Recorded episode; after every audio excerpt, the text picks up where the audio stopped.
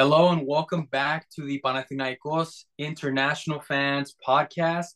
It's your American crew here with just the two of us this time. It's Andoni and Alex. Alex, how are you feeling today, dude? Pame. Let's That's go. right. That's right, huh? What what a win, huh? Good stuff. What a win, man. What a win. We're, you know, we're recording this mere hours after uh Panathinaikos uh, advanced in the cup. Um, we got a we got a lot to talk about, mainly FC related today. Um, but you know, before we get into today's match, um, Alex and I are gonna cover um, a little bit of the game from uh, this past Saturday where we played Lamia. That game was a two-two draw. Um, a little bit of, of mixed feelings there uh, amongst the fan base, especially after what we saw in the first leg against PAOK. Um, Alex, I know you caught that game, that 2 2 against Lamia. How'd you see the game? How, how'd you see kind of how we went about it? What are your, your main takeaways from the game? It was obviously a weird one because it was a really unconventional game in the sense that obviously they had the red in what about the 40th minute, um, something that you don't expect. Uh, we had a couple of injuries in the first half, 13th and 23rd minute. Obviously, not something you expect either. So, you know, unconventional game, not didn't go by the playbook for either team. Um, so it, it was a weird one. Um, but overall, we it was a letdown. You know, not just not just the um the the result, but I think the performance in general. Uh, the first half wasn't that bad. Uh, we, you know, I think we controlled the game in the first half. We did go down, but I wasn't super disappointed with the second half. It was more so, uh, sorry, I wasn't disappointed with the first half that much. It was more so the second half that disappointed me. And, you know, I could get a little more into that, but, you know, let, we'll, we'll, let me hear what you have to say also. Yeah, I kind of echo the same things that you're that you're mentioning, Alex. Um, the result was definitely a letdown. Um, I mean, I kind of, I kind of probably had the same mentality that that Terim might have had going into it. I'm not gonna lie, where I thought, you know, we just came off that big performance against PAOK and Toumba. We're playing at home. I thought we were gonna get the win against Lamia, and um, you know, in ways it looks like we kind of underestimated them a little bit. Um, I agree. First half was, um, you know, not as bad, I would say, I guess, as the as the second half was, because the second half you kind of expect a little more intensity. In some ways, we did see some of that intensity, uh, but in other ways, we kind of lacked again those defensive lapses. Um, one thing that kind of you know stood out to me was we we copped that first goal. I mean, you know, I don't, I, maybe it was Mladenovic. Somebody was ball watching, and Carlitos just goes through. Do you remember who it was that was ball watching? Well, I think it was a, I think it was a couple players. The way I remember it is we lost the ball on on our right side. Uh, it Okay. was uh, I think Akaidin who lost the ball originally, or maybe it was Kotsiras because it was on the right side. Anyway, someone lost the ball on the right side, and then Carlitos took it and he kind of just slalomed through a couple defenders, and it was kind of just a comedy of errors, nothing like too egregious, but there were very a lot of lazy tackles. Like if you watch the replay, at least two of our defenders were just like kind of lunging in lazy tackles. Um, a couple guys just like like you said, ball watching. I don't remember specifically who, but at least one or two guys. All in all, Carlitos took it and went by like four or five guys, which the guy's almost 35 years old. Like I know he's in good form. He still got it. So I'm not saying, you know, I'm not bashing him. I'm bashing our defense in the sense that like this is not a guy who should be weaving and skipping through our defense four or five guys. Like that's just unacceptable. So I don't even point fingers at one person. Yeah, maybe someone is more to blame than the others in the defense, but like he really just kind of showed up all our defense. So uh, I don't know. It was just lazy, lazy defending, bad defending. Um, yeah. Yeah, yeah, I, I agree. I remember him just like you said, he just slalomed through the defense, and I, you know, it was one of those moments where you think, okay, you know, one of these one of these guys is gonna get the ball like that. You know, you don't feel threatened by it, and next thing you know, you see the ball roll in the far post in the back of the net, and you're like, oh, he actually got that off. And he did everything right with a finish too. Like, sorry to interrupt, yeah. but you know, he he very smart finish in the sense that it wasn't a strong shot, but he hit it across the goalie's body. Uh, you know, makes it really difficult for the goalie to save. Goalie's going one way, the ball's going the other way. So, you know, you got to give credit to to Carlitos. I'm not taking anything away from him, but you know, like I said, he he can't be going through four to five of our guys. Right. Sorry. Yeah, no, no, you're good. No, exactly. Like his finish was incredible. Like it shouldn't like to your point because I kind of get what you're saying. It shouldn't have even gotten to that point. You know, somebody exactly. should have stuck a foot out and just and that should have been it. You know, I, I, I am Carlitos. We know him. He played for us a couple years ago. Talented player, can dribble the ball, but I mean, with that many bodies in the box, somebody should have you know set foot. Um, so that was that was disappointing. Um, I, I liked our reaction though. I mean, we almost immediately scored the equalizer. Yeah. Um, I guess in ways it kind of shows where the team is at uh, mentality wise. Um, you know, we'll kind of get into it a little bit later as well, where they'll react or they'll respond till the very end.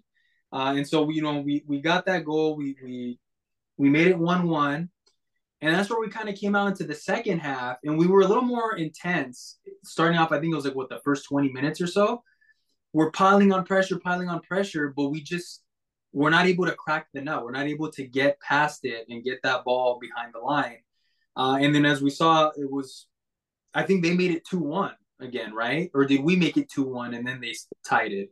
We made it 2 1 with a Jeremejeff uh, first time shot from uh, Vagiannidis. That was, I think, right. probably in this like around 60th or 65th minute, maybe something like that. Right, right. Um, and then they tied it, obviously. Uh, but yeah, I, I, see the problems I have with the second half is so I'm and I'm gonna say what I'm gonna say, but I'm not I'm gonna I'm gonna point a finger at Terim and I'm not anti Terim all of a sudden. I'm just I just think we we need to, you know, call out what we see or at least what I see. So I think we came out and our attack was very predictable and it was immediately obvious we were playing heavily on the wings that which is not something dissimilar to Terim ball, but it was like to the extreme.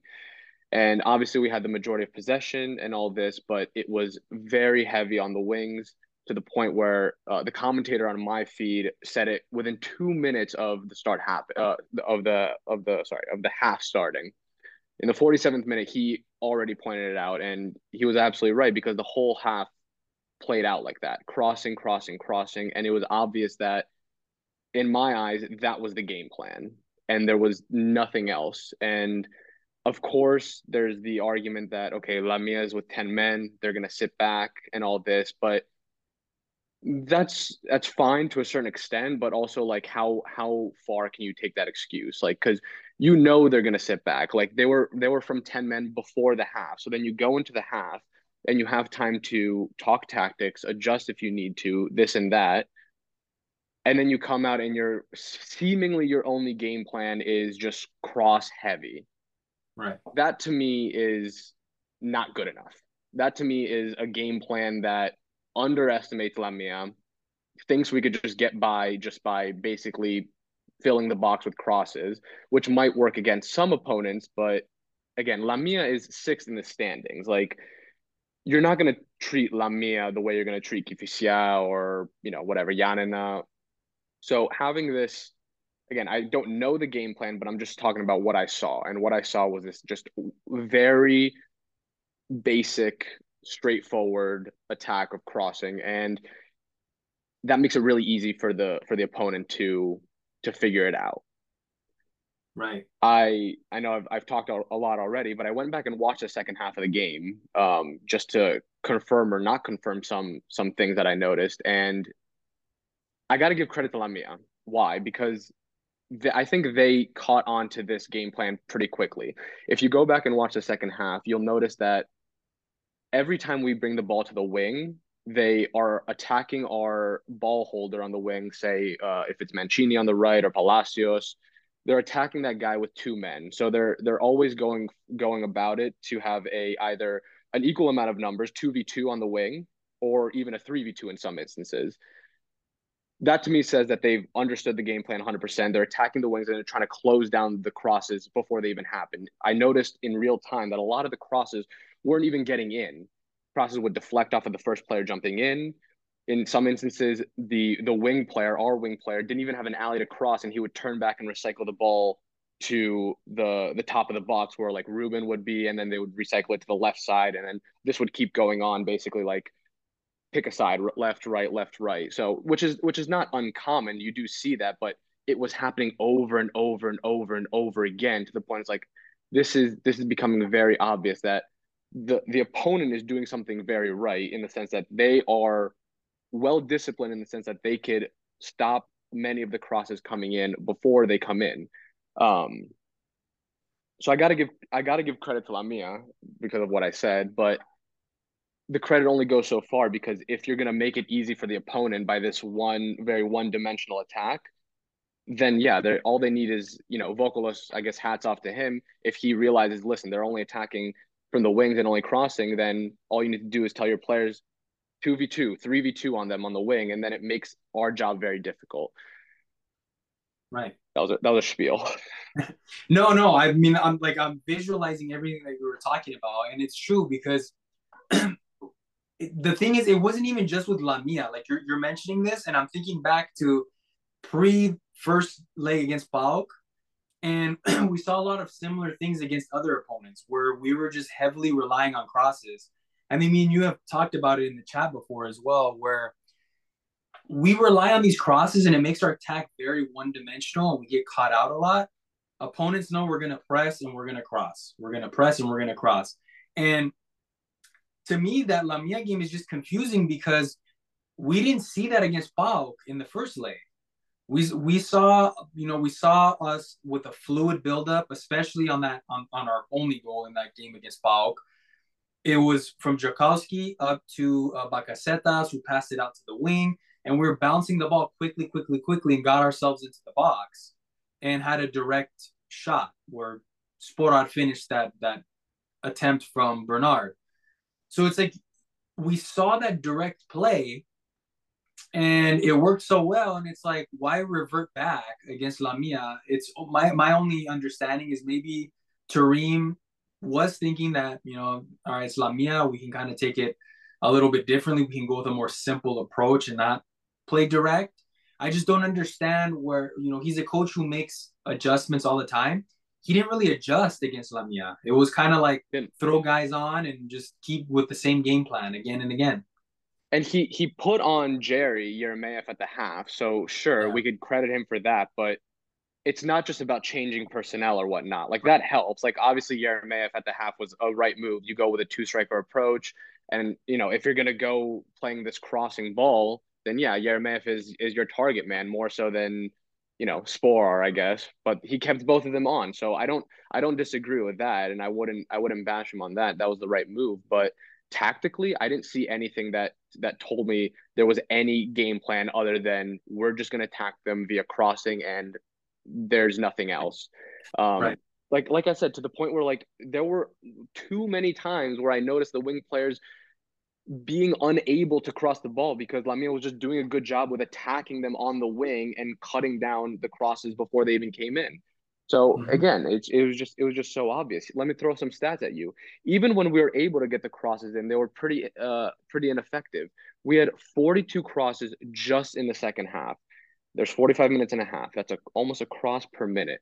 If you throw in corners on top of that, we had 11 corners. That's 53 crosses and corners just in the second half.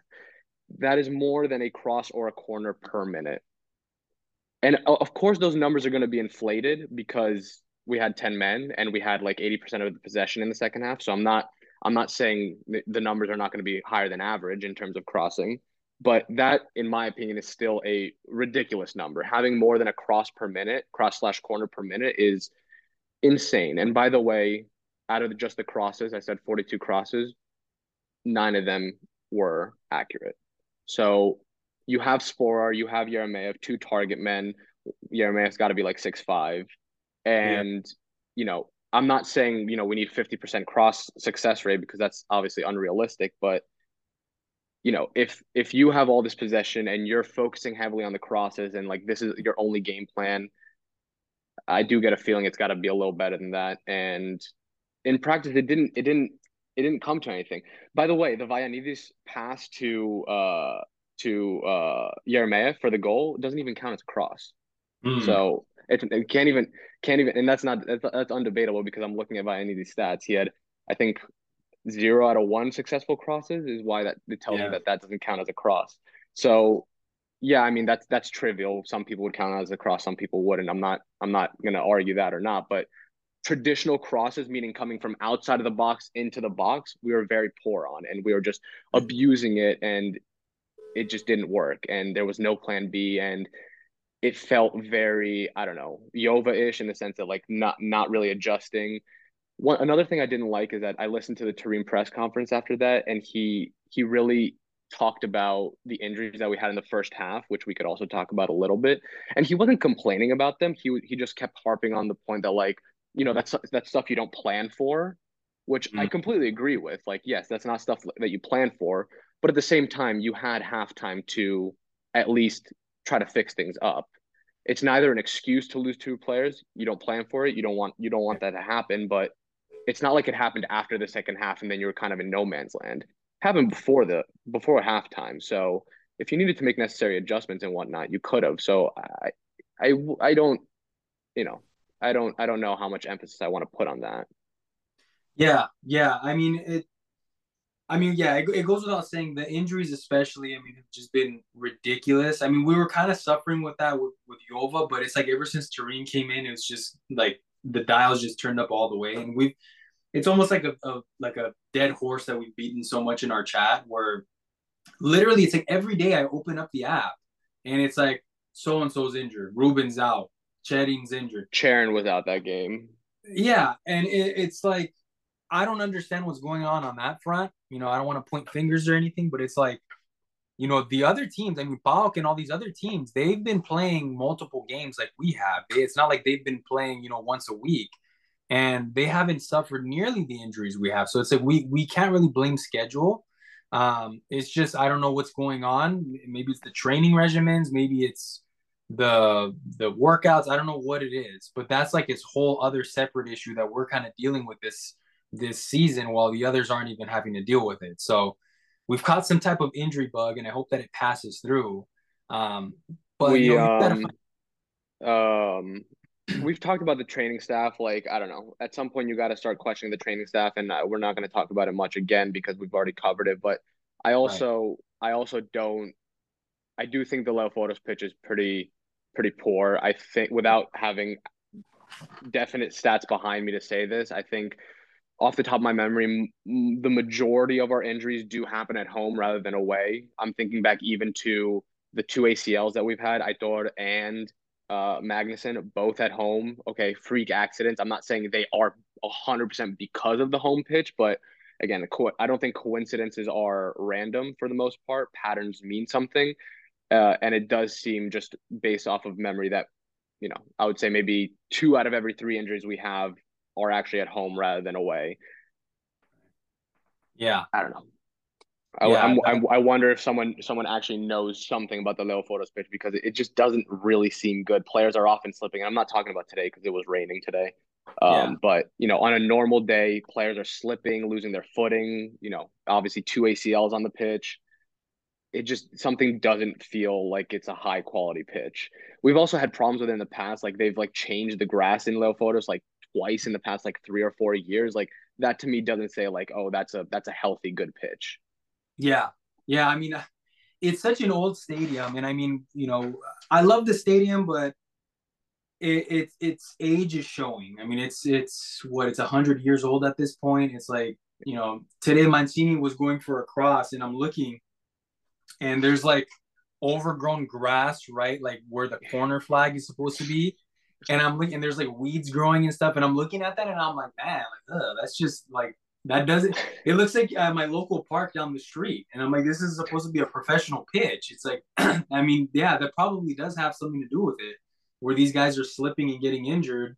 The you know the the pitch the pitch seems flat, but there's a lot of spots where you'll see you know pieces come up when they slip and they fall, and it's like we don't see this when we go and we play at OAKA or we play at Toumba or wherever so yeah, like, that, like you like you said, if other teams aren't having this problem to the same extent, then you got to start asking why. What's the difference between us and them? Well, there's the pitch, there's the training staff, there's the coach. Maybe like again, I'm not blaming Terim or anything. I'm just saying like just look at the differences between us and them, and then you know at least we could make a somewhat informed decision or opinion on what what is leading to all these injuries.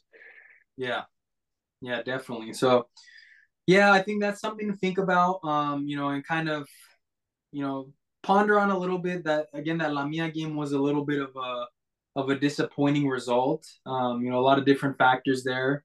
We got that two two. Um, we hit the post at the end, uh, and then we had a shot cleared off the line as well, like a moment after that.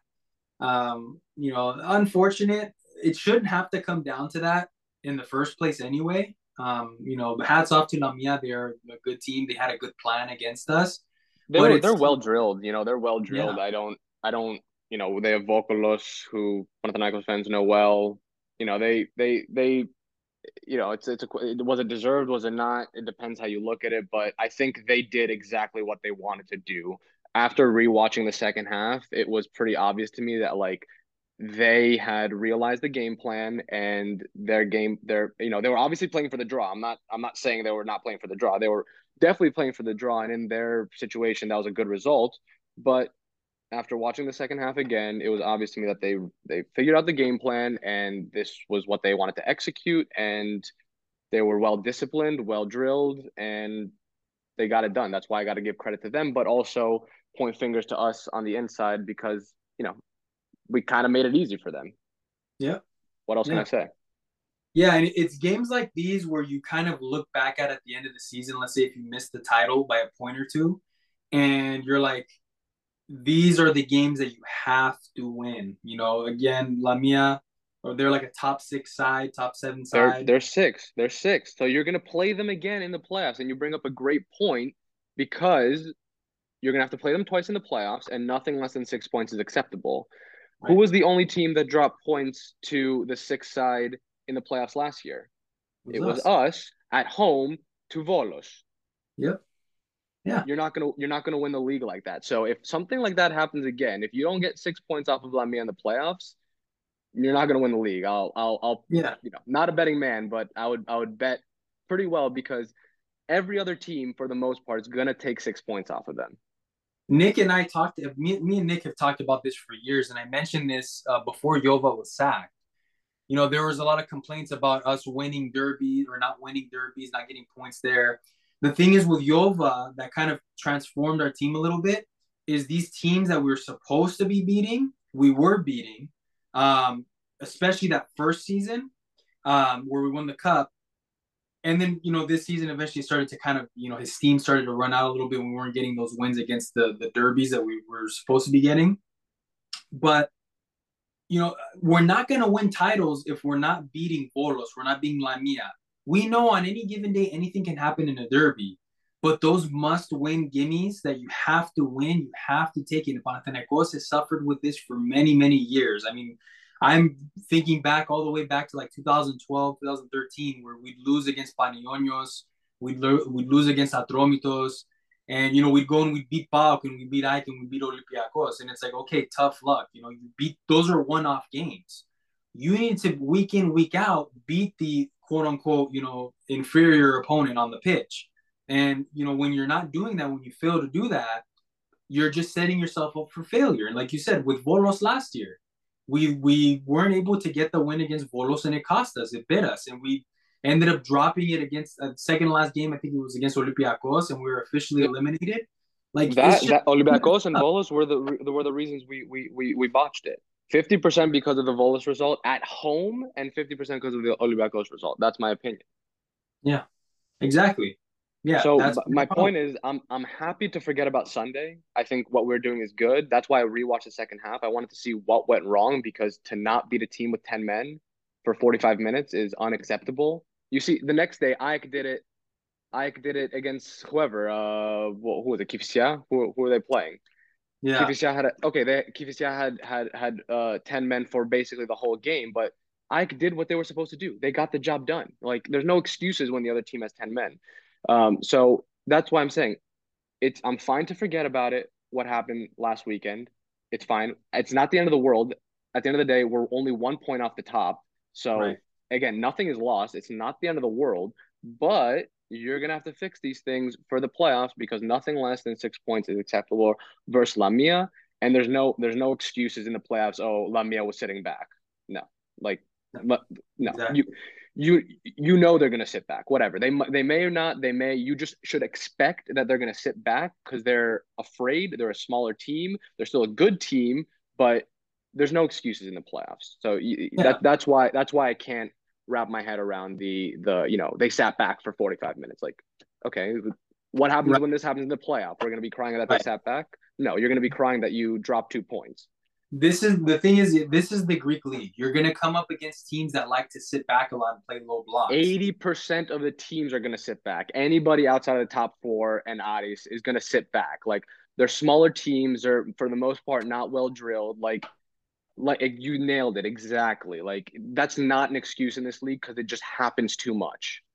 Yeah, exactly. You're playing against low blocks. We've seen it time and time again. You Lamia, Atromitos, all these other teams, they like to play these low blocks. They like to play tough that you're gonna have to find a solution. AEK are finding solutions. PAOK are finding same solutions. same same thing with a physical excuse. Same thing with a physical excuse. Like oh they were they were beating us up. Like again like half the teams in the Greek league are gonna beat you up. Like half right. of them don't know how to play proper football. Like you yeah. these are things that you can expect. I'm not saying it's easy to get past it, but it's the job of a good coach and a big team to solve these problems. Big teams don't complain that like, oh, they were beating us up. Like, yeah, I, I, I again, I maybe maybe I'm being too too blunt, too brutal, but like, you know, I, I, I just if you have high expectations for your team, I don't, I can't, I can't get around the oh they were playing very physical. Like, yes, it's frustrating and it interrupts you, and that's the whole point. Like, I, I get that, but that's just not an excuse. Not in this league where most of the most of the small teams are gonna are gonna be doing that. Right. Yeah, exactly. And it's like, I, I just think about, you know, for example, I, I keep going back to that first leg against PAOK where we played so well, and then that just sudden regression against Lamia. And it's like, you you see stuff like that and, it, and it's it's frustrating and can be a little bit concerning and you know i'm not trying to harp on the negative either i'm a huge fan of, of Terim. i like Terim. but like to your point the expectation has been set for me i've said it the expectation was set as soon as Jovanovic got fired, it's win or bust. And it's like, you know, if you if you put in performances like that against Lamia, you're not going to win and you're rightfully going to get criticized because that game we we can say physical, we can say low, low block, we can say all these excuses that we want. All the players aren't smart, whatever. Terim kept going with the same tactic again and again and again, like we, we alluded to a few moments earlier That stuff where it kind of frustrates me and concerns me a little bit because it's like come come playoff time we know that he does adjust but it's like having a stubborn game like that is going to cost us. You need to win in the playoffs. You need to win. You can't yeah. especially against Lamia, that's the team to go for. And it's like if you you're just going to keep doing the same thing you're going to get screwed. And you need the exact you need the six points against Lamia. everyone everyone else is going to do it. And you can't just assume okay let me just say this Last year, everyone else picked off points off of Volo, six points in the playoffs. Fine. This year, it might not be the same, but you can't just assume that someone's not going to, you know, pick up points against La, La, Lamia. You right. you got to do your job. I say this all the time. You got to do your job, and your job is to get six points off of Lamia. Fuck what everyone else does. If they get six points, four points, three points, one point, zero points, it doesn't matter. You have to get six points off of Lamia if you want to have a chance at this title. And if you're not, just like last season, you're putting yourself in a pretty difficult position because that's probably going to lead you to have to flip a game against one of the other teams. For example, just like last year, if you drop points at home versus Volos, fine, but you're going to have to beat AEK twice then. And you're not banking on that. Not because you're not good enough, just because it's derbies, it's, you know, anything can happen. So you do your job against Lamia, and then you worry about the other games, I guess. But exactly. unacceptable, unacceptable in the playoffs to drop points against Lamia, whether they have 10 players, 11 players, home, away. Again, we've said it so many times six points against Lamia. Fix what went wrong on Sunday. I'm happy to forget about it now, but it cannot happen in the playoffs. Exactly, exactly. And kind of just to kind of like segue our performance from Sunday a little bit, or Sat- it was Saturday actually. Saturday, yeah. Sorry, I keep saying against Sunday. Lamia. Me too. I keep thinking Sunday. We we kind of saw that in today's game against PAOK, where Panathinaikos ultimately got the procreation. We went we went ahead, we we we progressed. Um, but we lost the game 2-1.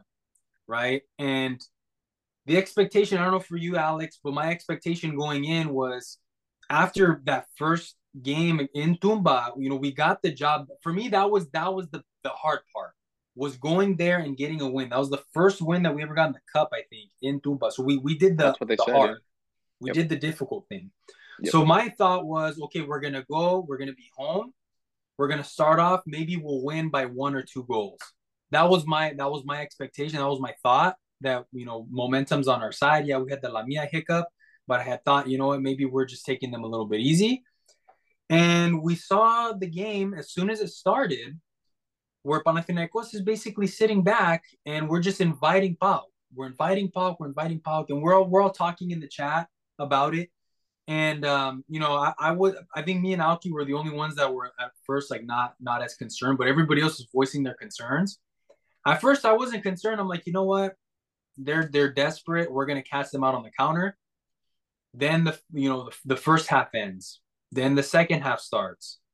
We're still in our own box. We're trying to run. We lose the ball. Fotti's running around, but he's not getting in the box. We're not making penetrating runs.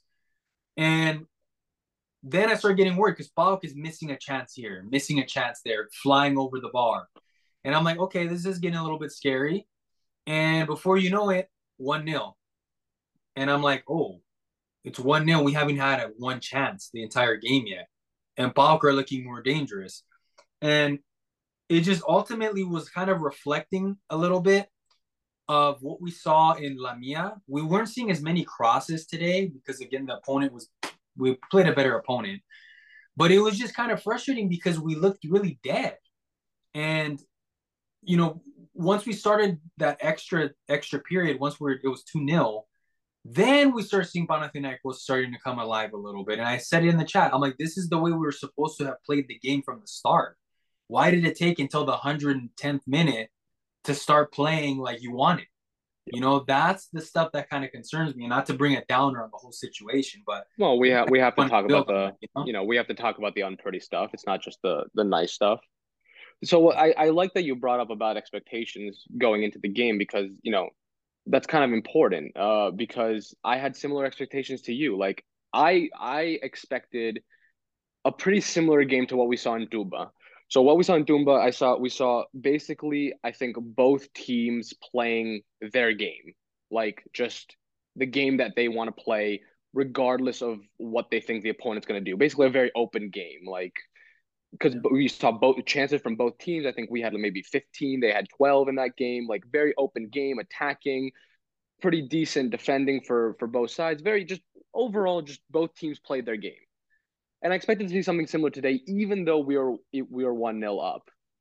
And then it just didn't go like that at all. Like from very early on, like you said, it was obvious that we were sitting back, inviting pressure, playing on the counter.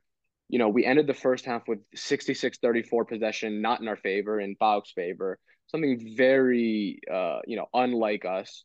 Even under Yova, under Terim, we're a possession-oriented team. Um, so to be that second best in possession was very surprising and not just surprising, but I think telling towards what the game plan was. Um, we didn't look threatening at all in the first half, like you said. Not that we we not only we didn't look threatening, we just weren't threatening at all because, as I said, we were just inviting the pressure. PAOK was the one that con- controlled the game. You know, had the chances. Although to be fair, they didn't have any really good chances in the first half. But you know, they were the ones that you know play. Like we just said, play ball. Like which yeah. I just don't agree with. I, I maybe maybe I'm gonna get flack about this from from people, but I don't agree with sitting back for 90 minutes you know maybe you want to park the bus at 70 75 80 whatever sure i'm not i'm not going to disagree with that but i just don't agree with sitting back for 90 minutes especially in a game where the opponents are equally matched like we're not we're not talking about a team that we're scared of like sure, PAOK plays the most attacking football in the country. You know, they've put four or five past, you know, small teams pretty regularly recently. But in the grand scheme of things, the opponents are pretty equally matched. So why are we sitting back for 90 minutes? Right. Plus, plus, actually, I think the the fact that PAOK plays the most freestyle attack in the country is more of a reason not to sit back. Like you're going to take a team that plays the most freestyle attack and let them attack Like that just doesn't that logically without doing any like analytics analysis that doesn't sound sound to me. So yeah. I don't know. I, I just I personally don't agree with sitting back for 90 minutes. I could see the goal come. I said this even before the goal. I'm not I'm not just saying this because oh we went down 1-0, 2-0 and I'm I'm a genius. I said this from nil nil. And the game could have ended nil nil and we could have advanced on a nil nil, 1-0 aggregate and I still would have said this. Like I just do not agree with sitting back for 90 minutes when you're allegedly a big team because we are and you're playing an equal caliber opponent and you're home. So none right. of those things to me sit well. Yeah. Which is also why I point, you know, somewhat of a finger to Terim today because I just don't agree with with the outlook of the game. And again, it's not it's not like I hate Terim again. Like I'm I'm yeah. I'm more, I'm pretty on board with him. But again, we have to just say it how it is, what we see, and call it out because that's why we're here. yeah, exactly. You know, and I'm glad I'm glad you brought that up as well, Alex, because I'm in the same boat as well. I, I want to be consistent because again, back in December, I had said this is the this is the bar that's been set for Terim. And you know, I'll give him his flowers when he does it well, like I did against you know last week, that first leg. That was probably the best I've seen us play under Terim. Um it was just it was just confusing too because I brought this up too earlier in, in the chat where you know, Terim said we're gonna play attacking we're not gonna we're not gonna defend. Like if we concede five, we're gonna score six, like something like that, right?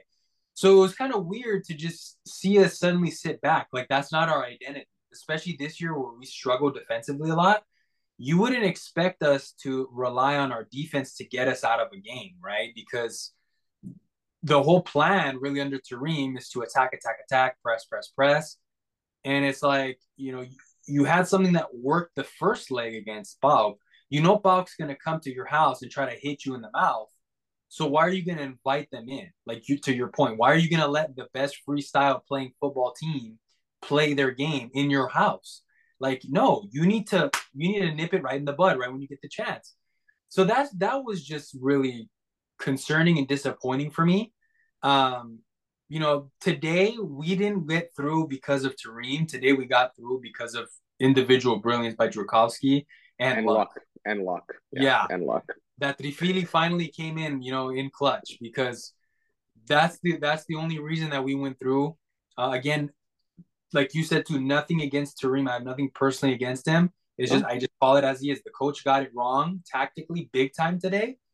But and let me just say yeah. this: he's allowed to get it wrong some days. He doesn't right. have to be perfect. Like this is the thing. Like it's not an anti-Terim narrative. It's not anything. I still back him to win the fucking double at the end of the day. Like Me I think he can do it. I think we can do it. We have a great shot at the cup, obviously, and we're still very much in in the league. So I think he can do it. I think we can do it.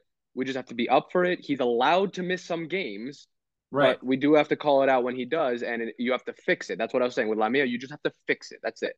We can forget about it. We can move on. We just have to fix it. What happened today? I know we're not going to be in a two-legged scenario again for the end of the, until the end of the season. It's just one legs from here on out. But you know, whatever went wrong today, fix it. You know, don't sit back. Whatever, whatever he sees went wrong, and I hope he sees that stuff went wrong. Just fix it. Don't fall into the same trap. Don't lose two one to PAOK at home in the playoffs. Yeah. You know, that yeah that's my concern a little bit too because now that this has happened you just know that it's gonna it's gonna fuel PAOK even more when we go to play them in the playoffs. Yeah. PAOK, for as much as I give Lucescu crap for being a crybaby and a sore loser, he is a mastermind as, in psychology as a coach because he has like adopted he's he's made his team adopt this narrative that they have like this inferiority complex within them and that's what kind of fuels the team to play. He's been doing this since his first stint, where he's you know this Athenian versus Thessaloniki, yeah, and, yeah. and you know, and he'll stay, he'll make little comments about his team that he know, makes I, it very like he makes it like very sides. Like it feels like a war kind of like yes. if we're going if we're going back to like uh, uh the the city states in ancient Greece, it's like yes. Athenians versus Spartans. It's like he makes it very I don't know. Yeah, I, it's like mental warfare. Like, go to go to war against Athens. Like it's it's it's funny, but it's also I think purposeful, like you said. It is. Yeah, it's tactical. Like it's all tactical with him. Like that's what I've noticed. Him. Like as a fan, it's annoying because you just kind of see you're like, dude, shut up But then it's like, you know what? If I'm a player and this is my coach and he's coming up with this narrative, it's probably going to spur me up to when I play the Athenian teams, I'm going to have a chip on my shoulder. Like, okay, screw these guys. So, you know, it, so I, I, get why he does it. And I hope that Terim picks up on it. I mean, um, you know, I think Lucescu's dad was even saying that Terim's never going to beat Lucescu. And I mean, finally looks like he happened, did. Happened in the second game. Yeah. So it's like, but still, but still, he's he's one out of three wins against Lucescu, and I think it's worth noting. Okay, the big the win the win was big last week, one 0 over there, but two out of the three games, not only we lost, but we got outplayed. Honestly, we got outplayed in the two one in the league. Then we, you know, we we we matched them in the one 0 Played probably pretty uh, a little better, I would say. I was saying that at the time, and I still think so.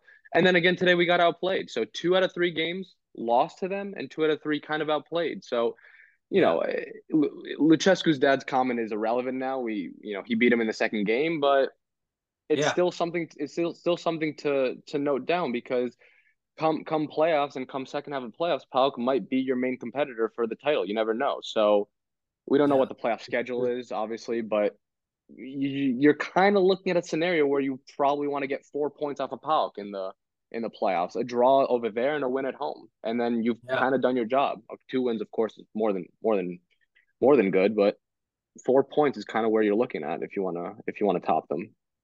Yeah, and it's it's one of those concerns too. You know, just bringing up those games against PAOK because I, also believe I think PAOK are going to be along with AEK, of course, like our our main kind of competitors. Um, it's just I just don't want Terim to think that he can just sit back against PAOK and invite them in. Like, don't like Terim. I'm, I'm hoping that you saw today what happened, and it's like you can't invite PAOK in. You need to press him back. I mean, that's what we did last week. I mean, it was a 50-50 game. That was one of the best games I've seen in a while. But I mean, we were playing like with confidence. Like we were playing really good, and we looked like a top side. Yeah. And it's like to suddenly see the opposite today. It goes back to what we're seeing with expectations my expectations was to see more of the same, and we saw like one of the worst performances in a derby this year. It's for 120 I'm, minutes. I'm not super worried. I think it boils down to it was a second leg of a two-legged tie, and we had the lead on aggregate. I believe that's why he did what he did, even though I, uh, like I said many times, I don't agree with sitting back, regardless of what the aggregate score is. I don't yeah. think it's going to happen. I'm not super worried. You know, you you can make an argument like, oh, okay, we're gonna we're gonna have to go up to Thessaloniki, and maybe he's gonna play for a draw. Like, you know, again, we don't play for draws. Like, you know, I want to go to Thessaloniki and win. I'm not saying it's going to happen, but we're not going to Thessaloniki to draw. Right. We're we're a big team. We're fighting for the title. Like, you're going to be happy with a draw, but you don't you never play for the draw. And players will tell you this, and good coaches will tell you this. You don't play for the draw, no matter what. Um, so you know, I guess I could see an argument for like, oh, we're gonna go to Thessaloniki and we're gonna sit back and hope for the draw. No, I, I don't want to see that either. So, and I'm not worried that, that's going to happen because we didn't do that last week when we went up to Thessaloniki. We played for the win and we got the win. So, I don't think we're gonna. Yeah, I'm not worried. But yeah. just fix it. Like I said, fix it. What happened with Lamia? Fix it for the playoffs. Don't let it happen. What happened today? Fix it. Don't let it happen in the playoffs, and just get it done. Yeah, yeah, and part of me, I mean, we, we kind of discussed this too. I mean, part of me also wonders if, um, you know, if switching to OAKA during the uh, during the playoffs is going to switch kind of the way that we we play the game and kind of how our opponents come. Because you remember under Yova, I mean, like the game against Villarreal and, uh, and when we played against Marseille, like playing in OAKA. Marseille was, was Marseille was at Leoforos. Oh, that's right. Yeah, you're right. Actually, yeah. But you're right. But you're right about Villarreal. Yeah, it was at it was at OAKA, and we did you know that was probably the best game of the season. You know. Yeah, well, at least one of them. We held we, we held Villarreal to yeah. Yeah, we play almost big. Like, like last week in Toumba, I mean, we we in these bigger pitches, we tend to play a lot better when there's space. So, I mean, maybe that boils down to it as well. Um, it's just, yeah, it's just been kind of weird to you know jump from point to point a little bit, I mean, from PAOK to just kind of thinking about like playing at Leoforos like we saw today, it's just weird seeing kind of like a like a drop off in our performances. Again, there's there's different factors that kind of weigh into it, but it just makes me think it, a little bit. I said it before the game too. I wasn't. I, I honestly I didn't ex- like I said we talked about expectations. I didn't expect Terim to go with this, you know, very sitting back uh for uh tactic. but beside that, uh, the only thing I was worried about was our recent form against PAOK at home, which is quite bad. Uh, I think it was mentioned in the chat at some point. I don't remember exactly what it is to give you the stats, but you know, just off of memory, okay, two two earlier this year, we should have won that game because we outshot them like twenty four to six. You know, they they came away with a result, but whatever. But two two, and then like we lost like two one last year. I don't know. I'm I'm talking out of my ass right now, but the the the the form at Leoforos versus PAOK specifically, going back to last season is not good. That was the only thing that worried me. And it kind of played out like that too, partially because of maybe just how things have been recently, but also I think because of what we said about the tactics. Yeah. Yeah. So again, like you can't you cannot lose to PAOK at home in the playoffs. Like we have that's something we have to fix. And I'm not right. just saying like, you know, at some point it, things change. I'm not saying just because it's happened the last five times, it's going to continue happening, but you just got to make sure it doesn't happen because that could be a season killer. Yeah, it definitely can. It definitely can.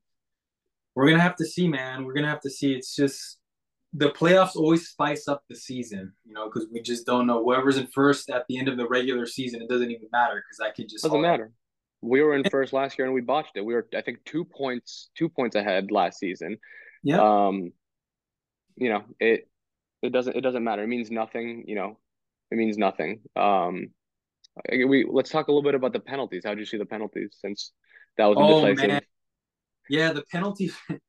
so I knew Sporar. I'm not even just saying this like, oh, I knew. I literally was like, Sporar was gonna miss the penalty because he, he's not clutching penalties. He's, he's not. not.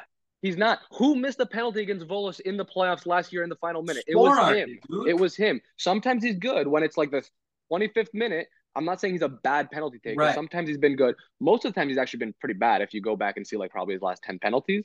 But yeah. he's just not clutch in the penalty, unfortunately. No, he's not. That that's where I wish we had Foti. I mean, Foti he was just coming back from injury today, so it was kind of like quiet. I wish we had him just in for penalties. At least Foti, you know, gonna, he's gonna score him for the most part. But I, I knew he was gonna miss. I knew Sporar was gonna miss. But I mean, I, I was losing hope when when Dragowski was he kept guessing the wrong way in those initial penalties, and I'm like, oh, it's over. I'm like, I was like, our luck is gonna run out. He I said it out loud. I, I literally said it out loud. Like, how how how many times can you get lucky? Like, it runs yeah. out at some point. Yeah, yeah, exactly.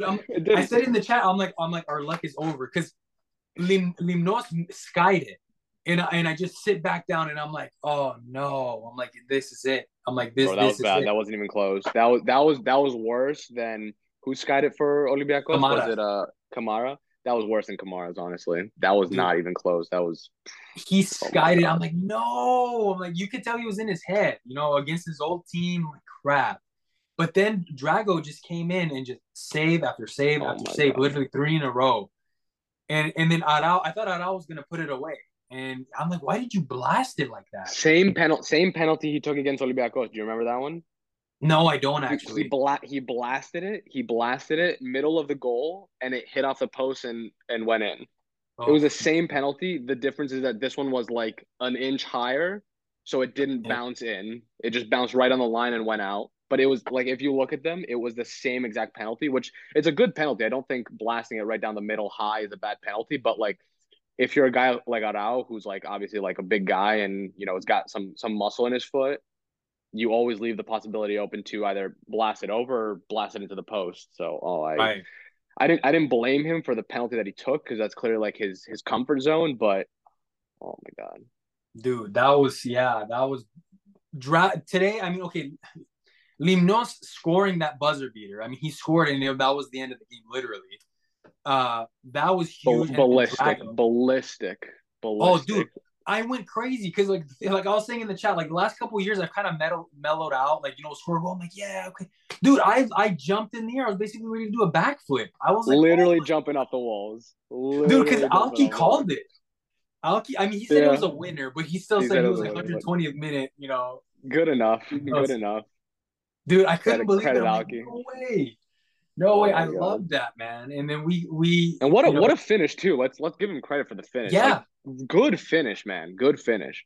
I did not see that. You know, the ball the ball dropped down. I think maybe Arao controlled it and then like kind yeah, of just that pass it on to him, and like I was like, oh no, he's just gonna fucking sky it or he's just gonna do something. But the excellent finish, like yeah. you really see the like that's the stuff that he was not doing consistently for the Ethniki before he got injured. But like he, he's a class player, and if he could get some form that he had before his major injury, he could be an asset. I don't think he's gonna, yeah. you know, I said this before. I don't think he's gonna be starter material material this year because he's clearly just getting like you know minutes here and there. But come next year, if he if he gets some some physical strength and all that, he could definitely be a be an asset.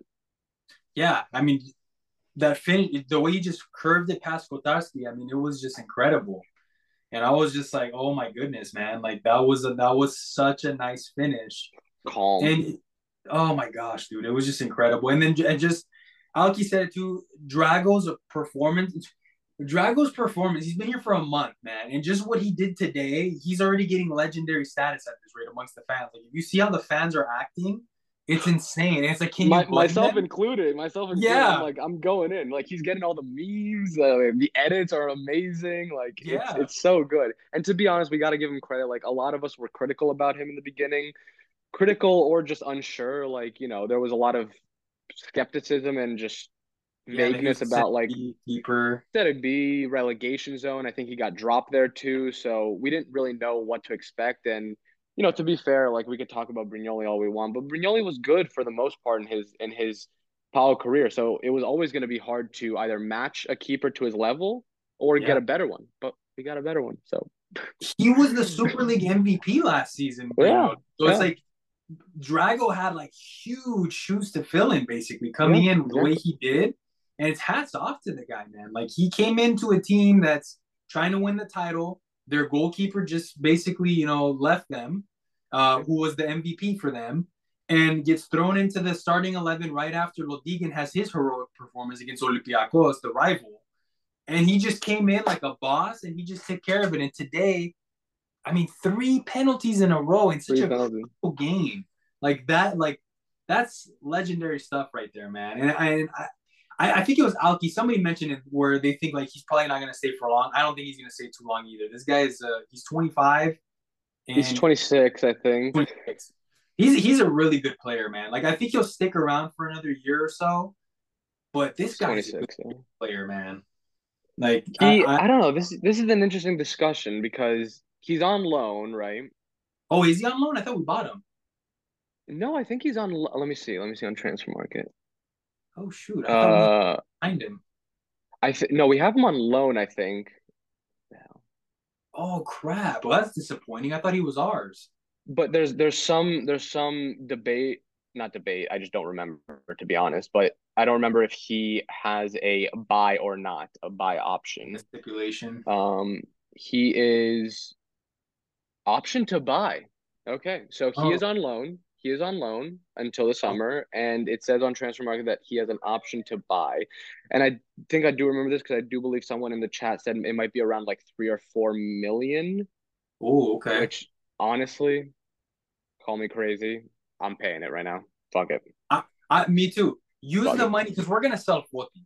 Use that money from Foti, some of that money from Europe, and buy buy him he's a good he's a good age. He's literally proved himself already just in the one month that he's been here, and the yeah. fans love him.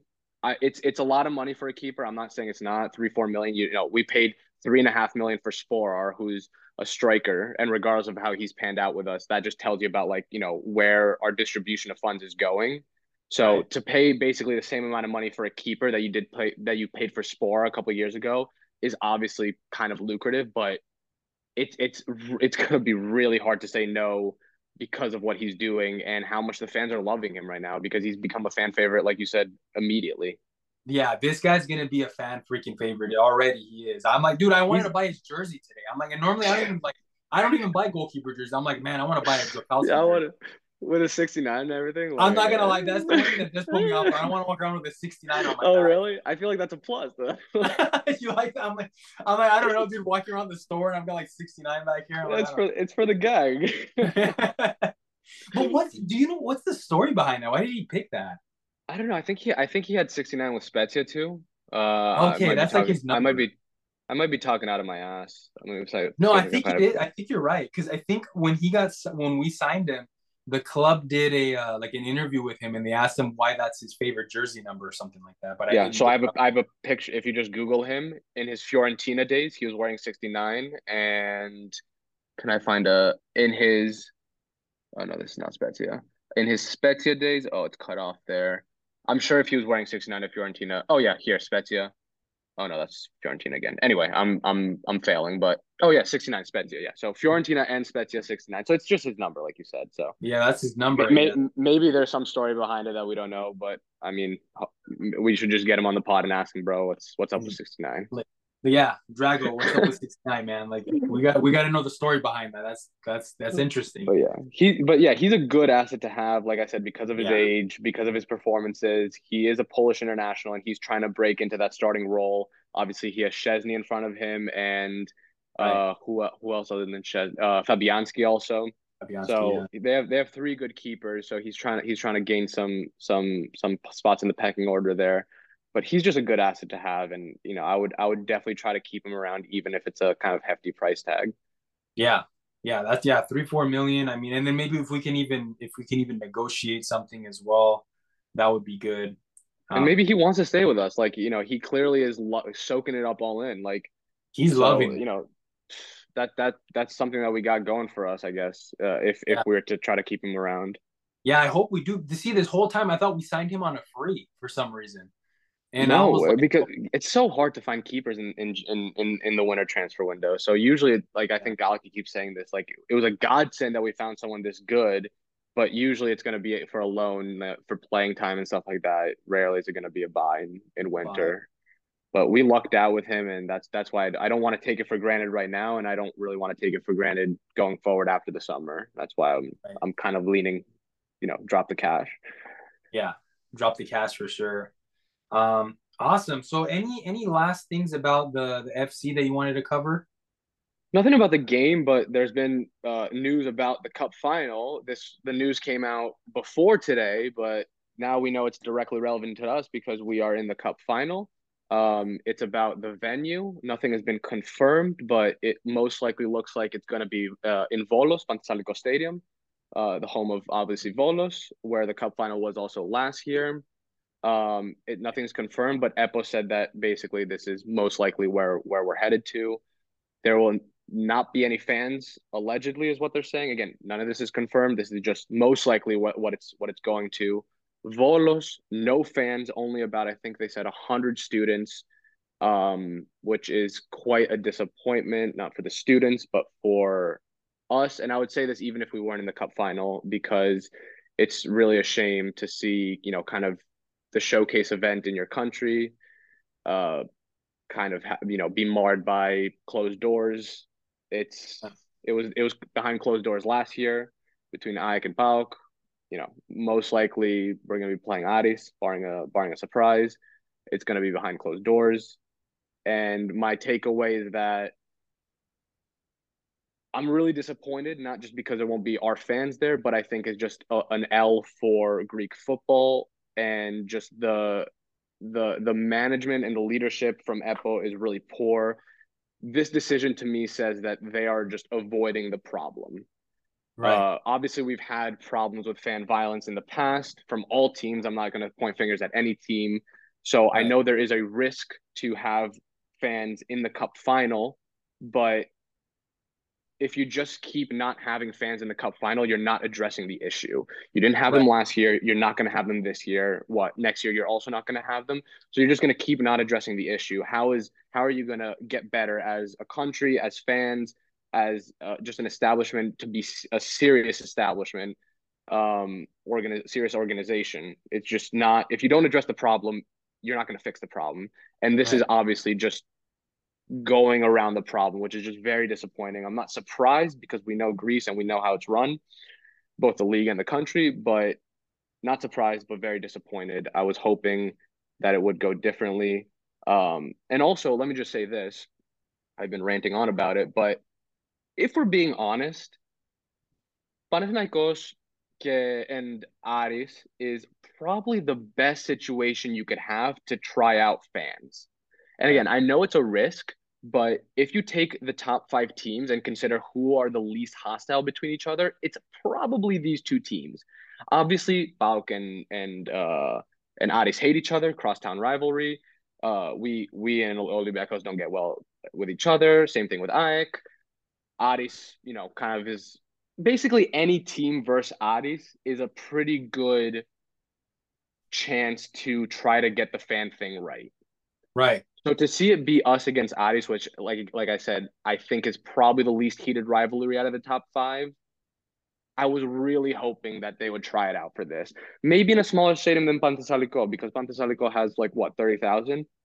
Yeah. So listen, if I had to do it, which I'm not doing it, but maybe I would pick a stadium that has like 10,000, maybe somewhere in Crete or, you know, even if it's a Agrini or something, which has like 5,000, like whatever. It doesn't have to be a big stadium. Ease into it, ease into it. I'm not saying throw 60,000 in OAKA and have them kill each other. I'm not saying that. Obviously, that's the wrong move.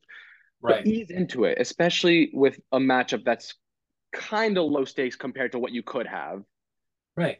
So I'm just just really disappointed. I know I, I went on a rant. Um, I, I was really hoping it to be differently, not just because we're in it, just because of the circumstances. And I want to see it get better in this country. Like I want everyone to have fans. I want everyone to be represented. I want our fans to be there. I want the opposition fans to be there. It's just good for the game.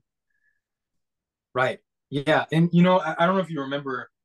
I think it was maybe what two years ago where they, uh, or maybe it was last year how they hinted that they had wanted to try it out in New York, uh, in the U.S., where the all the Greeks are over there. New York, Germany, they were looking at, um, England, and Cyprus. Those were like the four shortlisted countries to host it abroad. Yeah, and it's like if you're gonna do it in Volos without fans, go abroad. Then I mean, go to New York. Like, there there's so many Greeks over there in New York. There's a ton of Panathinaikos. I mean, Panathinaikos USA is located in New York. And I'd be there. I'd be there, dude. I would fly out. I would. We got the cup final. It's a, it's a weekend. I would love to fly out see Panathinaikos in the final. Yeah. That would be great. So it's like they that that's a whole other can of worms. I mean, where the Greek football needs to fix it. It's fan violence. I think they need to also start learning to cater towards the, the diaspora Greeks because we still support our clubs away from Greece. It's just there's there's a lot of it, there's difficult avenues to do so pretty much. And if you're if you're just going to have 100 students there in an empty stadium that's 30,000 seats what kind of final is that? There's no atmosphere. It's going to no feel like it's a preseason friendly. So it's like take it abroad then because in the US we don't have the problems that they have in Greece with these hooligans no. no. And so like, like th- there's other problem there's other problems that you know it, that's not easy either because uh, i don't know the logistics of it but basically someone has to you know they have to pay for it you know, someone right. has to buy the final, from what I understand.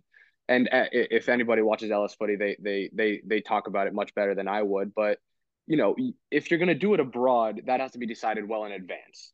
You know, right. that that has to be decided from like when the season starts, not in March, basically. Right. So you know that's something that they would have to agree upon in August, and they say, okay, August, and then in nine months we're going to play the Cup final in New York. New York has bought it. Whoever, whatever New York means, I don't, I don't know who would buy it from New York, but New York has bought it.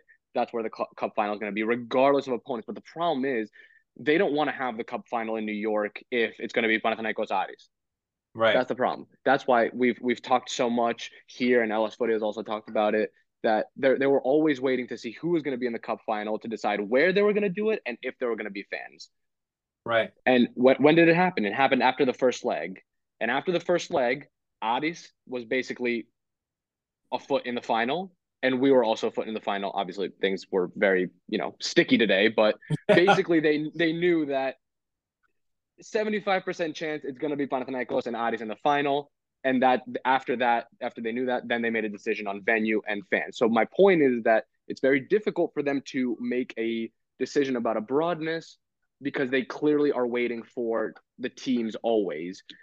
Right. If they had Panathinaikos and Aris in New York it wouldn't be great because it would be one-sided fandom and what? They would do it like I don't know where where they would where they, where would they even do it? Like uh I don't know, Red Bull Stadium is the only obvious obvious right. choice. There's not many soccer stadiums in, in in in the area. You know, NYCFC plays at Yankee Stadium. God no, don't do it there. Uh you know, sometimes they play at Citi Field, also same thing, baseball stadium, don't do it there. So the only go-to soccer stadium that I could think of, unless I'm being stupid, is Red Bulls, which holds about somewhere between 15 and 20,000, I think. Right. So would they fill that up? I don't know. And if they don't fill it up, that looks bad. And they definitely won't fill it up if the fandom is only from Panathinaikos and there's not a lot of Aris fans. So right. It's a, it would be a risk for them basically to pre-decide it in August and that's why they don't do it and or they just don't have a buyer. Right. Yeah, there's there's a whole logistic side to it and it's, it's you know, Greeks and logistics it doesn't really mix well with uh you know how they do things. But um I think that's pretty much it for the FC. Um Oh, one more thing. Sorry. Sure. No. Unrel- unrelated to the game today, also uh, for those who are curious, what's going on? Uh, Maccabi Haifa um, are, you know, kind of enemy. Uh, progressed today uh, in the conference league, basically where we would have been if we were, you know, if we were not a failure against them when we when we met them back in December. Uh, they beat Ghent on aggregate two one. Um, so they are moving on to the round of 16 in conference league if anyone's you know curious about what our old foe is doing uh, so yeah that's that yeah our, our old green foe they went from brothers to foe to you know i, I hope, know, we, I hope on, we. Honestly good for them you know their, their country's going through a very hard time so you know they they they made it bitter for us of course but good for them because right. of their circumstances and you know we we also were in contact with guys from their fan base. So you know, congratulations to them, and you know, apart from the bitterness that they brought us, uh, you know, I hope they do well. Right. Yeah. Awesome. Well, um, just briefly gonna touch on the on the basketball, um, just because we, you know, we're on this we were on this brief hiatus for a, a little bit, but uh, we had that uh, Greek Cup final on the weekend. Uh, where we played uh, our rivals Olympiacos uh, in that final, we ended up losing that game. I believe it was uh, it was like a 65 to 53 or something like that. Um, yeah, yeah. Not not a particularly good showing. Um, if you ask me, it's disappointing. Um, there's been illusion, and I mean, Ataman himself has said it that Greek Cup isn't really his priority. Europe and league are. As a fan, I'm not really happy about it, especially when you play Olympiacos in the final and you lose to them never never a good thing. Um, a little bit disappointed.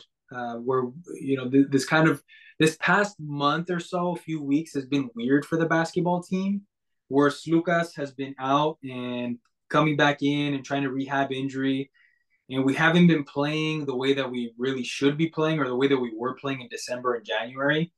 Team is playing way too dependent on um, Kendrick Nunn and I don't really like it. We're playing like a like an NBA style team where it's like hero ball status um, to try to get us out of situations. We don't really move the ball too much. Um, Olympiacos ended up, you know, taking advantage and beating us in that game. Um, again, not not very happy. You know, you wanna. For me personally, I, I had said it. I think Alex, you had said it, and Alki as well.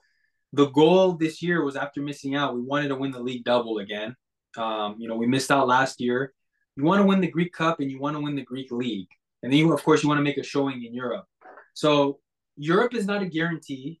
I know Ataman is targeting it. I can't see us winning the European title this year with this team the way that it is right now with injuries. We're one injury away from disaster pretty much. So my hope is to to make a run in Europe, you know, just try to try to make a playoff run and then my hope was that we were going to win the league and the cup. The cup is now gone.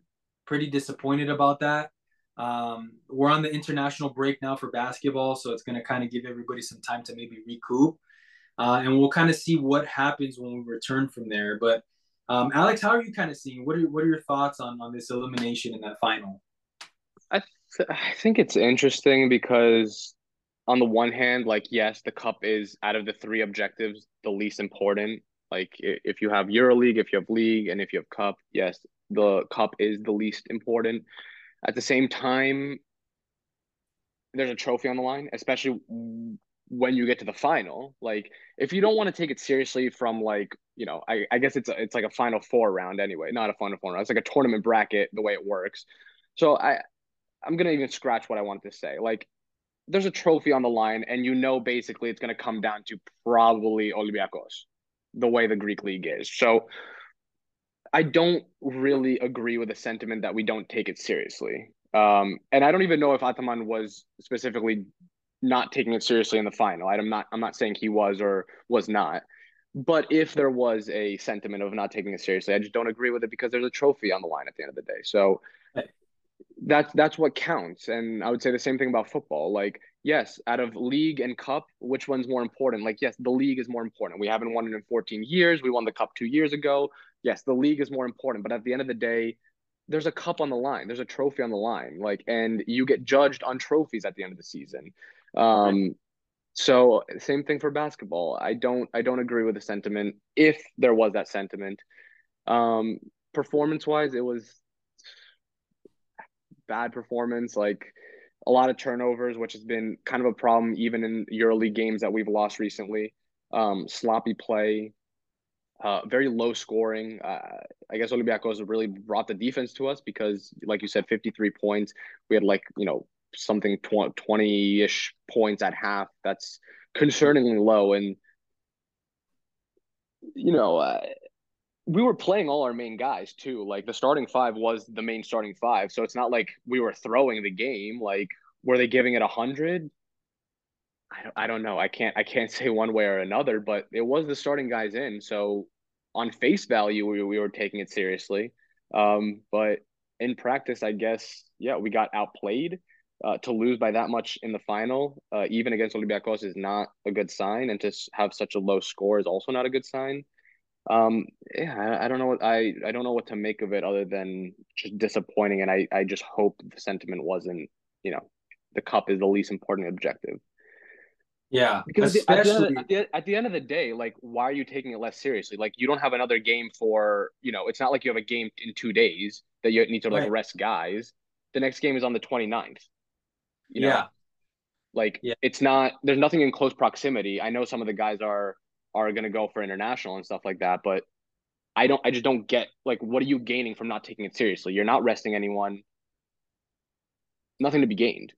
You and, and you know what? Something that I don't like that I've been seeing too. I saw this uh I saw this post on Instagram and you know the guy's talking about you know this is a new team, you know it's a completely new identity blah blah blah blah blah look, I get it. When you look at it on the grand scheme of things for let's say EuroLeague, that's kind of that's been my opinion personally as well. Where I'm like, you know, this is a new team. Like, don't expect to win the championship this year. But in this particular instance, we've played Olympiacos now, I think four times this season. We beat them the last time. We again we took our foot off the gas. They almost came back and beat us. Um, we we beat them, and we we've gotten a feel for them, and we're playing them in the Greek Cup final. You need to take it serious. And to your point, we didn't have any games after that. You have to take it serious. You have to beat Olympiacos in this game. Yeah. It, you know, it's the game before the international break. You beat them, and that's you know you, you get bragging rights against your your rival, and it's also going to kind of help you to get out of this weird slump that we're in too. Because yeah, we did we did get that big win against Fener. Um, but we're back to our old tricks again. I mean, what, what was this? The performance was just ridiculous. Um, so that that's been frustrating. Um, I, I think in the summer, you know, to kind of like continue with this basketball talk, we definitely are going to fill out the team some more. Like I, I was mentioning it, I think um, I think it was before the Fener game, or on our last time on the pod, where the team they're not we're not going to win a we're not going to win a Euro League until we add I think another player or two. And something that's been kind of raising recently, especially today, was like with Mario Hezonja again.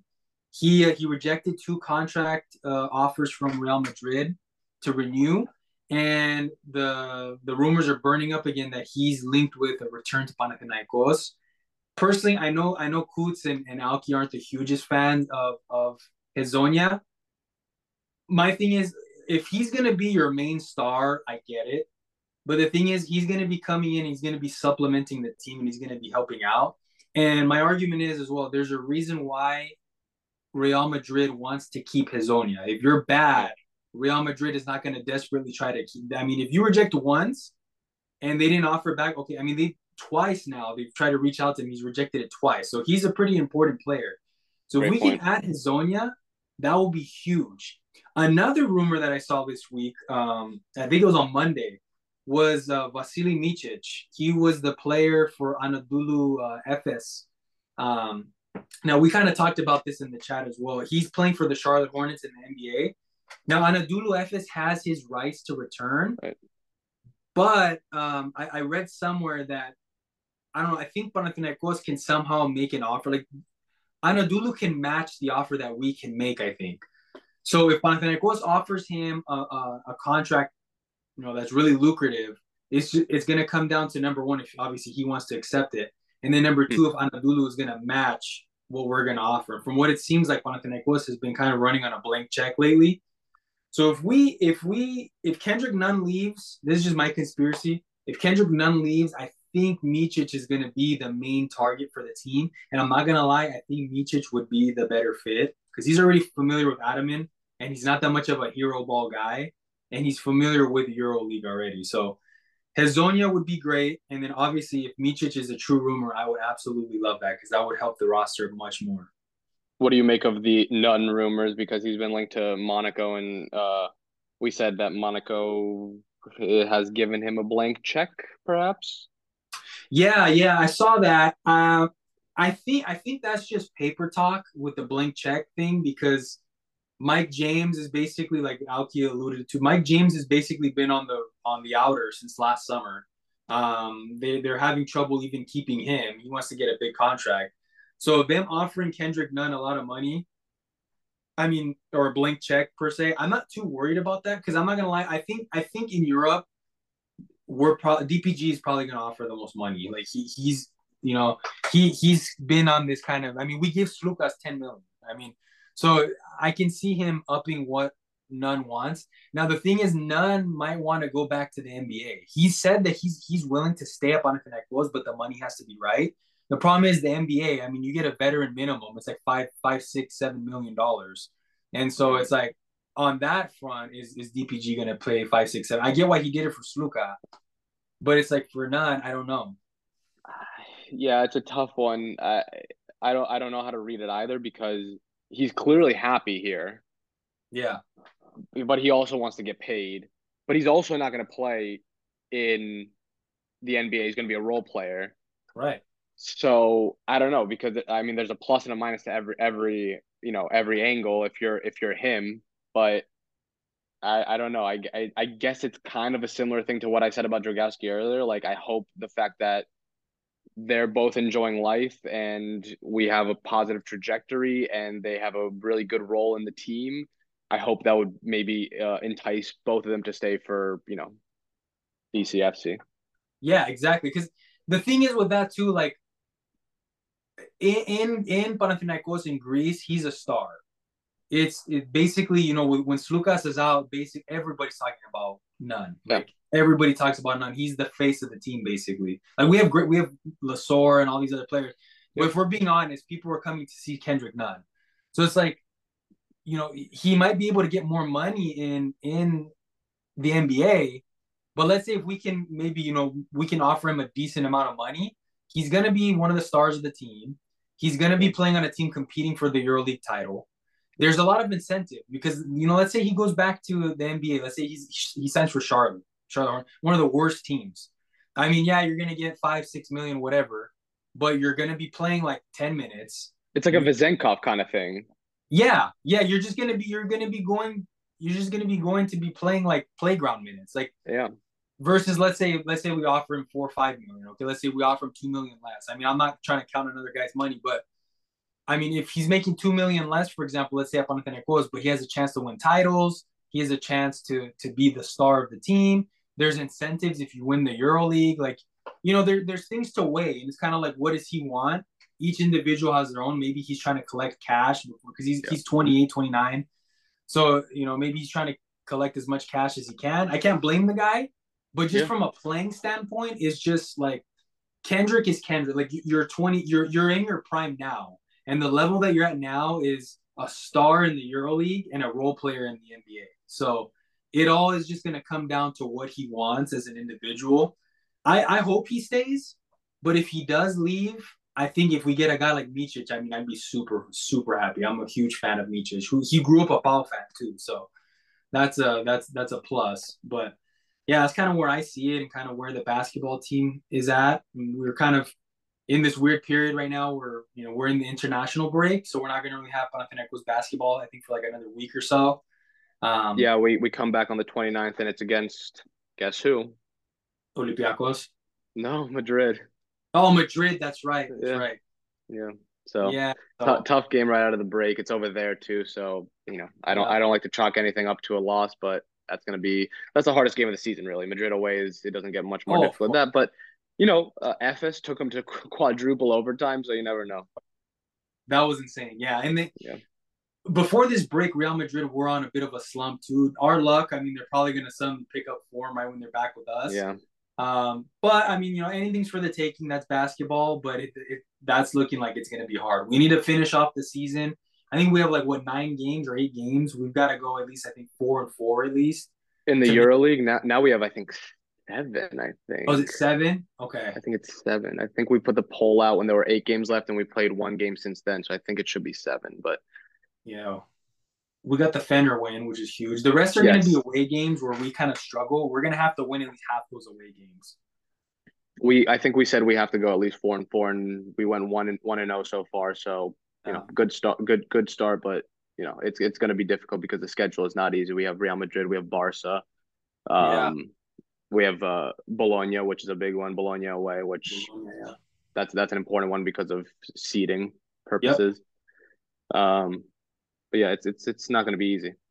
Yeah, definitely not going to be easy. Um, you know, we'll we'll watch this space, you guys. You know, we cover the basketball team. Um, you know, Alex and I, Alex Alki and I, along with Sturge and all the other guys, we, we tried our best to to watch the the basketball games and kind of keep us in the loop a little bit. It's a lot easier for us here in the U.S. now because they have it on ESPN.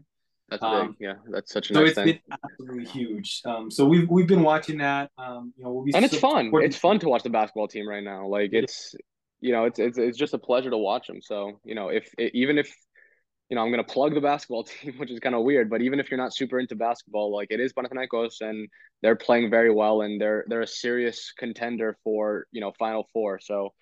Right. Even if it's not, if even if it's not your cup of tea, give it a shot because it's it's just fun to watch them right now. Yeah, it absolutely is. There's a lot of buzz around the team, coaches, players, all the names linked. You know, and the season's still, you know, we haven't even had playoffs yet, so it, it's only going to get better from here. Um, yep. Definitely, you know, if you if you aren't if you are a Panathinaikos fan, but you're not big in basketball, there's a rich history there in the basketball team. This is a great time, especially if you live here in the U.S. and you have ESPN Plus. Get on that get on that. It, it's really, really fun, entertaining basketball. I personally have been watching more EuroLeague than I've been watching NBA this year, just because it's fun basketball to watch.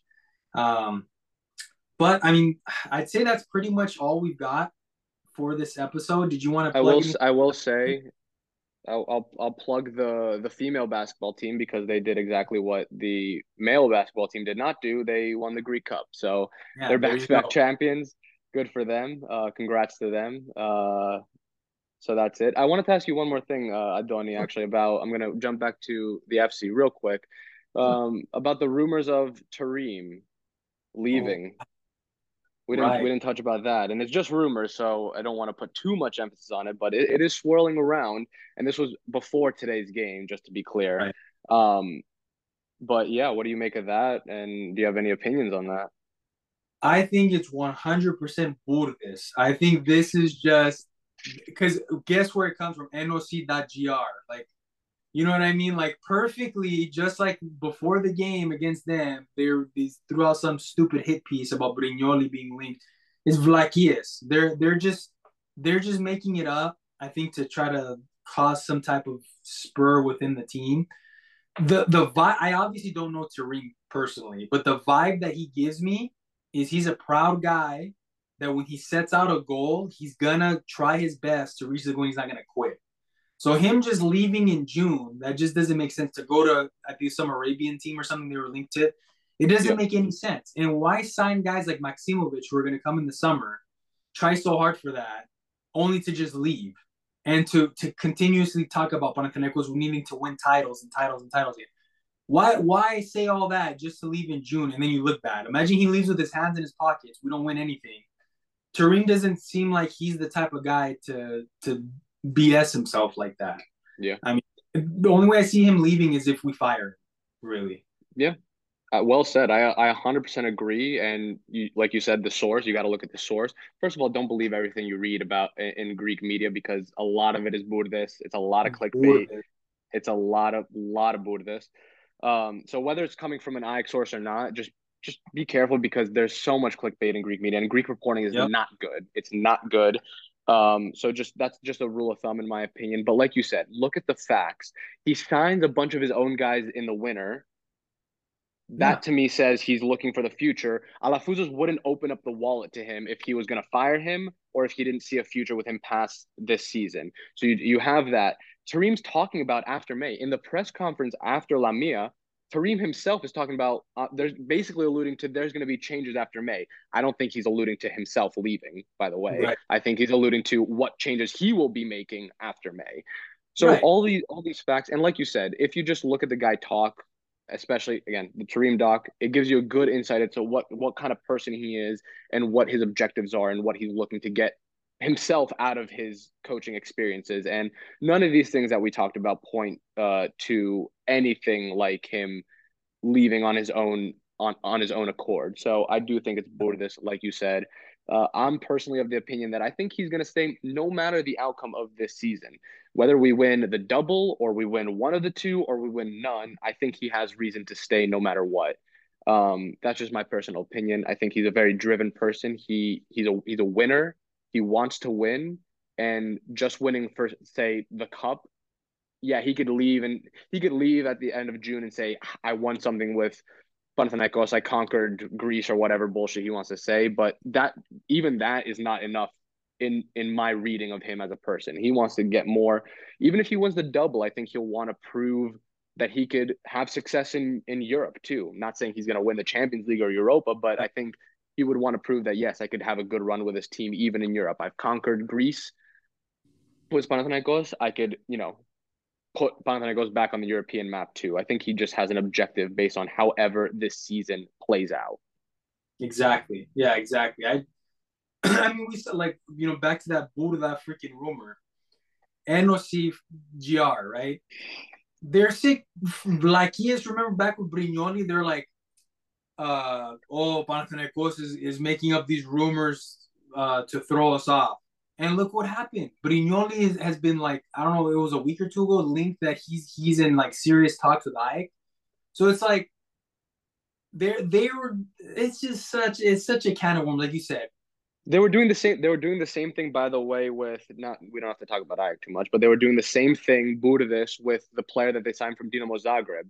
They signed right. uh, Lub- Ljubičić from Dinamo Zagreb, who, by the way, I follow Croatian pages uh, on on on Twitter, so I get the other side of the story. The Croatian right. pages were were reporting that AEK and Dinamo were talking since December for this player. Meanwhile, the AEK pages are denying any contacts with the club, obviously because what went down in August. In so August it's it's all Bourdes, uh, but this is not a this is not an AEK podcast. this is not an AEK podcast, but we just we had to bring that up. Yeah, that was actually a good good point. I could I couldn't believe it. I saw yesterday and I laughed. I'm like, me and you, Alex, we're the we're the two. We're like, no, this is not this is this is no. Bourdes. We no. I'm not gonna sit here and say I know Terim, but that documentary gave me a good insight into his personality. And he does not seem he's an old school winner. He's not gonna I can't see him leaving without completing his his project. Without completing the guy has a huge ego. The guy has a huge yeah. ego, and I I can't imagine how bad it would feel if he left Panathinaikos without a title and without right. proving himself. He did that with Milan. I think Milan is basically the only place he left, and it was like a failure. Even though he was actually doing pretty well, uh, yeah. He left basically because of a clash of heads, but he left Milan without a title. And just based on the ego that we're, you know, led to believe he has, I can't imagine how bad that felt for him personally. And I'm not comparing, you know, Panathinaikos to Milan, but I think he would feel equally as bad if he left Panathinaikos without a title and without proving that, you know, he conquered Greece with Panathinaikos, whatever you want to say. Right. Exactly. Exactly. So that's that's our that's our two cents on that. But I think that's all that's all I have. Um, right. Same here. Same here. Good good uh chat. This was a pretty interesting uh day with that advancement in the in the Greek Cup final. It was uh, nice that we did it right after the game because you know I was we were we were a little heated and yeah you know, we're we're we're happy with the result, but you know stuff didn't go hundred percent well or as planned. But you know at the end of the day, the result is well, hugely important, and we're in the cup final, so yeah. I guess that's all you could ask for, and we're yeah. we're playing for a trophy. I think May 18. Yep. Yeah, we're playing for a trophy. We're still in it in the league. We're in it in the final. Um, things are looking you know pretty good right now at the moment for Panathinaikos FC. Uh, hoping things uh, continue to get uh, better for the basketball side. Um, but this was a great episode, Alex. Uh, glad me and you were, were, able to come together a few hours after that cup win and uh, you know, chat about Panathinaikos. Next time, it's going to be the Australians who are going to um, talk about the weekend game. And um, we will see you guys in about two weeks or so when the Americans host it again. Take care. Boomer.